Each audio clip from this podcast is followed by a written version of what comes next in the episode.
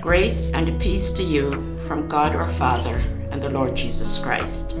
Hi, I'm Elaine, and this is our time for Bible sharing. This is episode 40, titled What It Means to Follow Christ. Our modern day definition of following Jesus looks very different than it did 2,000 years ago, especially in the Western world. For many, we attend church occasionally open up the Bible even less. This is a far cry from the devotion Christians in the early church showed, because for them it was a way of life. It needs to be a way of life for us all as well. So, how do we define what it looks like to follow Jesus? You might be surprised to learn that the definition hasn't changed. To follow Jesus today looks the same as it did then. Truly following Christ requires everything we have. It is total dedication of our life and our resources to the cause of Christ. It requires our willingness, our commitment, and our faithfulness.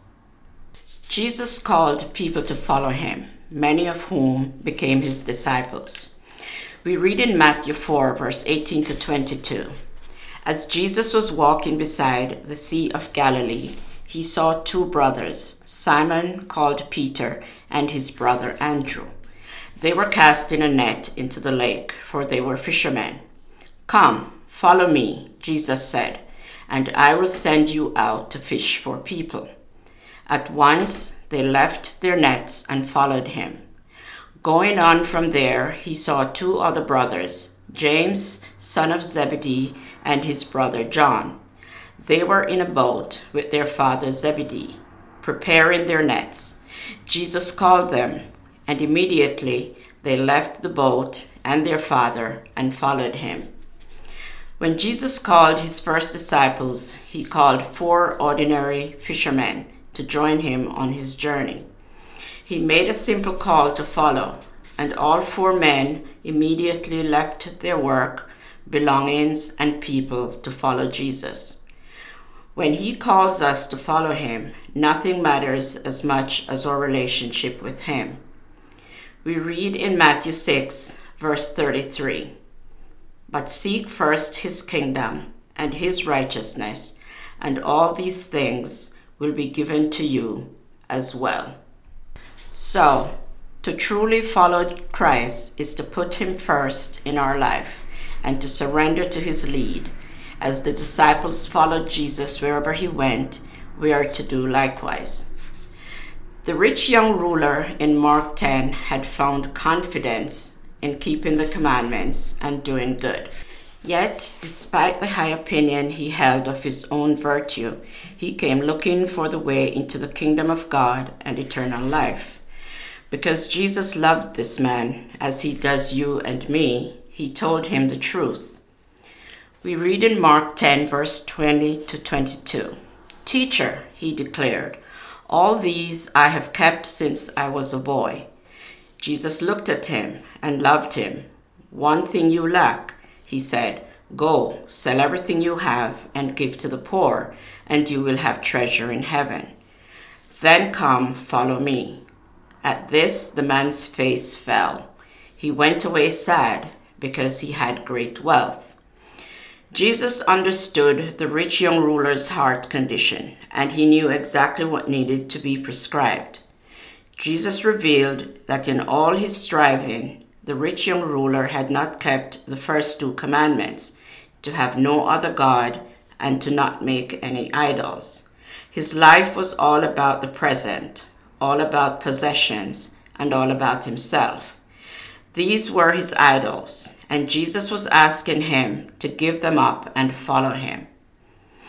The kingdom of God demands a man or woman's first allegiance before spouse, before children, before business, before career, before money, before anything else.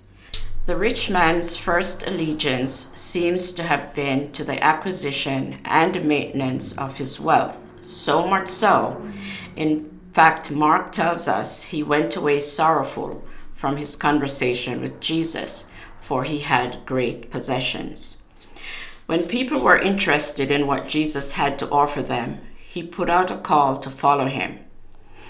We read in Mark 8, verse 34 to 35. Then he called the crowd to him along with his disciples and said, Whoever wants to be my disciple must deny themselves and take up their cross and follow me. For whoever wants to save their life will lose it, but whoever loses their life for me and for the gospel will save it. Jesus was speaking to a crowd about the cost of following him. In fact, he gave three actions commands for following him in the verses we just read in Mark 8 deny self, take up one's cross, and follow him. The first step in following Jesus is to forget oneself and interest. This completely goes against our flesh's desire because our flesh will tell us to put self first to seek out our own interest. But Jesus calls us to a different way of life. He calls us to a life that puts aside self to seek God and serve others. After denying self, we are to take up our cross, which essentially means to die to self, and conform to the example Jesus showed when he sacrificed himself on the cross. Again, Jesus modeled the sacrifice of self for the salvation of others.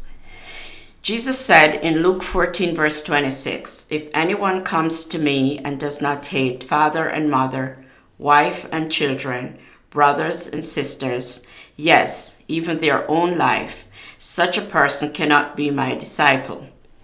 He concluded this passage in verse 33 by saying, In the same way, those of you who do not give up everything you have cannot be my disciples. Does it really mean that we have to hate our family members? Hardly. It means we have to value him more than we value anything or anyone else. Jesus said that when we follow him, we will experience persecution for his sake. We read in John 15, verse 18 If the world hates you, keep in mind that it hated me first. In Matthew 5, verse 10, we read, Blessed are those who are persecuted because of righteousness, for theirs is the kingdom of heaven. Verse 44 tells us, But I tell you, love your enemies and pray for those who persecute you. In 2 Timothy 3, verse 12, Paul tells us, In fact, everyone who wants to live a godly life in Christ Jesus will be persecuted.